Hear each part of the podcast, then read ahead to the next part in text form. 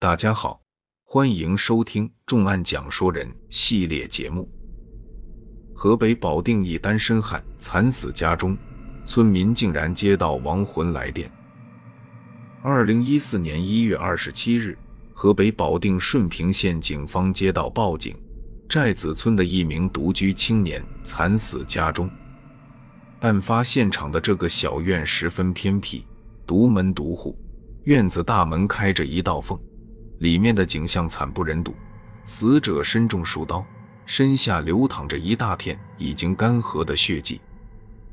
警方初步判断，死者遇害的时间可能是在两天以前，凶器为一把菜刀。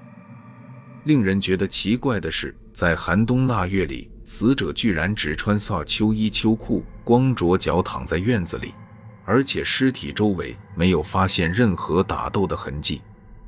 那么，死者遇害时到底发生了什么？凶手又是如何行凶的呢？死者名叫梁强，遇害时只有三十岁，没有成家。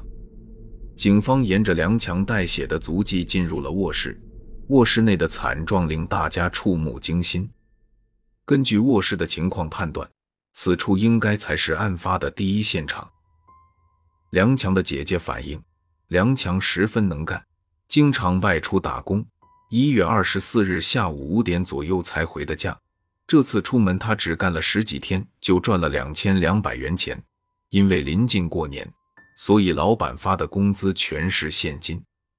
验尸结果显示，梁强遇害的时间应该是一月二十五日凌晨三点到五点间，也就是说，他刚刚回家不到十二个小时就被人杀害了。现场勘查时也没有发现这两千两百元现金，此案极有可能是有人见财起意谋财害命。负责现场调查的警员发现，案发现场的门锁完好无损，可是窗子却开着一条缝。此时已经是冬天，外面天寒地冻，窗户打开着，着实令人感到可疑。他们立即对这扇窗户进行了仔细的勘查，很快就在窗框上发现了两枚指纹，而卧室外的窗台上还有更加惊人的发现。警方在卧室外的窗台上发现了不完整的布纹足迹，在经过认真的勘查之后。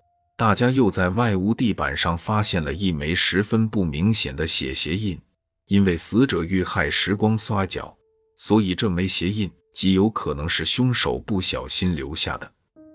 现场出现了两种足迹，是否说明凶手有两个人呢？正在大家感到疑惑的时候，勘查人员在院子的院墙下又发现了更加清晰的鞋印。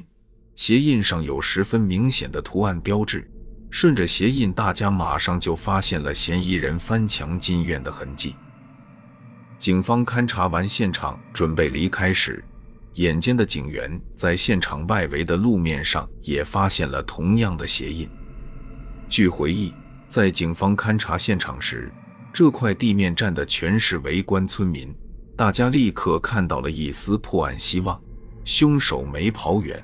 而且就在围观的村民之中，警方初步判断犯罪嫌疑人是男性，年龄在二十五岁至三十岁之间，身高一米七五左右，穿四十二码的鞋。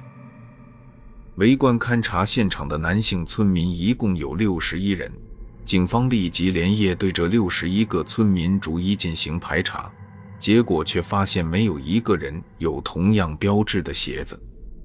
带着心中的疑问，大家又回到了案发现场进行复勘。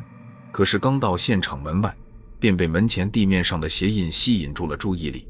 这些鞋印十分新鲜，而且和案发现场的发现的鞋印一模一样。按理说，现场安排有专人看护，嫌疑人不可能会在这个位置出现。此时，大家的心中开始产生怀疑：这些鞋印会不会是警员不小心留下的呢？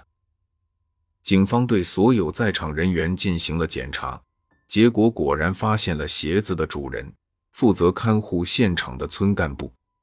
这名村干部并不具备作案时间，警方迅速破案的希望瞬间落空。正在大家毫无头绪的时候，一个村民找上了门来，向他们汇报了一个可疑的情况。据这名村民反映，一月二十七日时，他和两个朋友一起到棋牌室打麻将，因为三缺一，所以其中一个村民便给梁强打了电话。这个村民打完电话之后，告诉大家，梁强吃完午饭就会过来。可是等到下午两点，大家也没有见到梁强的影子。后来才听说，梁强在当天凌晨时就已经遇害。打电话的村民名叫张大山，他和一个已死之人顺利通了电话。到底是想要掩饰什么，还是真的撞鬼了呢？大家一致认为，这个张大山极有可能是想掩饰梁强已经遇害的事实，制造自己的不在场证明。张大山这个名字，警方并不陌生。梁强回村后，便一头钻进了棋牌室，和他一起打麻将的人中正有此人。他在当时接受警方调查时，曾经告诉警方，梁强在打麻将的过程中接过一个电话。而且与电话对面的人发生了言语冲突。当时这一说法也得到了在场几个牌友的证实。此时张大山的嫌疑上升，他的证词变得并不可信。大家立刻调取了梁强的通话记录。这一查之下，案件居然又陷入了更大的谜团。警方调取了梁强的通话记录后，发现，在他们打牌的时间段里。根本就没有人打过电话给梁强。当证据摆在张大山的面前时，张大山却仍然坚称自己的说法，而且其他两个牌友也不肯承认自己做了伪证。这三人到底是在集体说谎，还是真的闹鬼了呢？警方再三盘问另两个牌友是怎么记得梁强曾经打过电话时，二人左思右想后，终于想起。是张大山告诉他们的，大家这才恍然大悟，张大山的嫌疑陡然上升。张大山在家中院子里开了一个小商店，商店的门前安装了一个摄像头。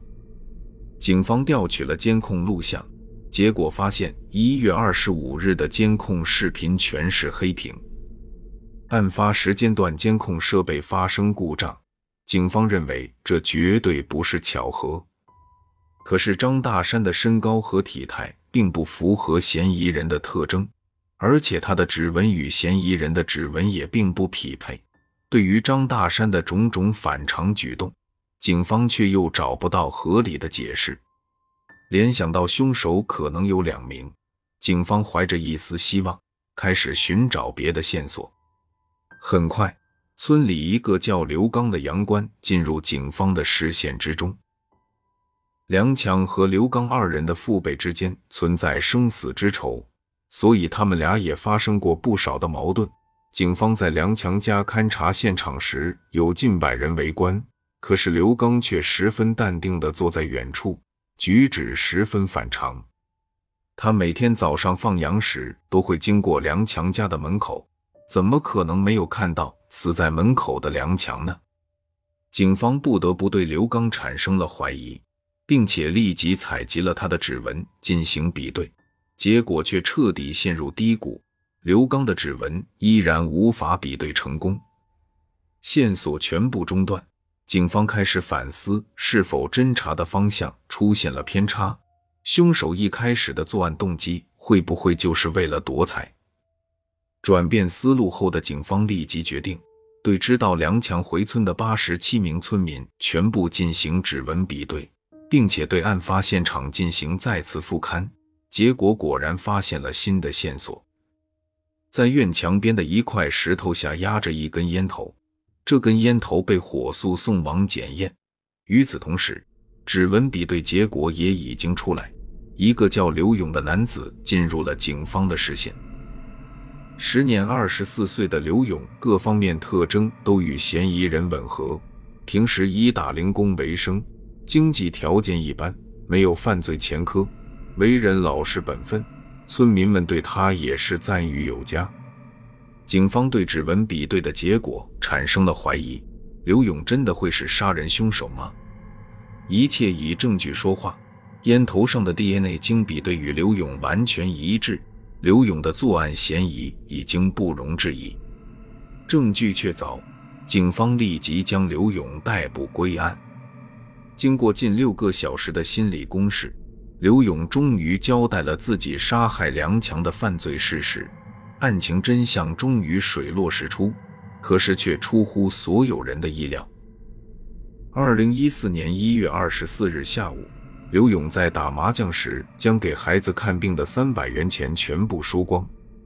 他垂头丧气地离开棋牌室时，正好碰见打工回来的梁强。因为知道梁强有本事，挣钱多，所以他便想着从梁强处弄点钱来应急。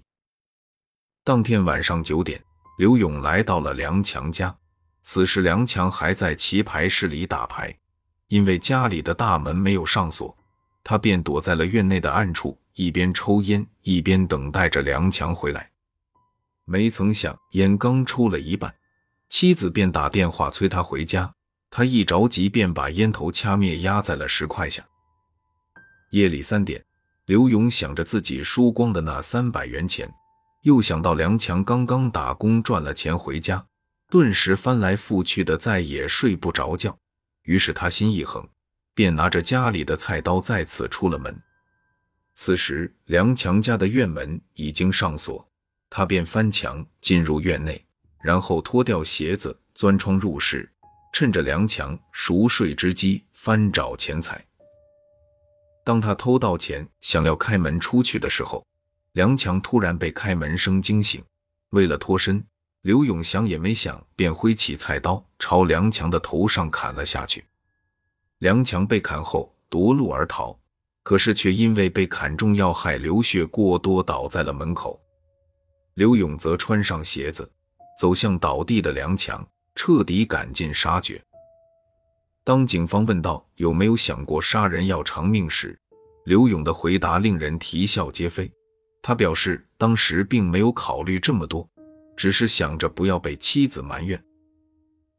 这起离奇的命案终于告破，在证据的面前，凶手无处遁形。君子爱财，取之有道。为什么总有人为了钱财铤而走险？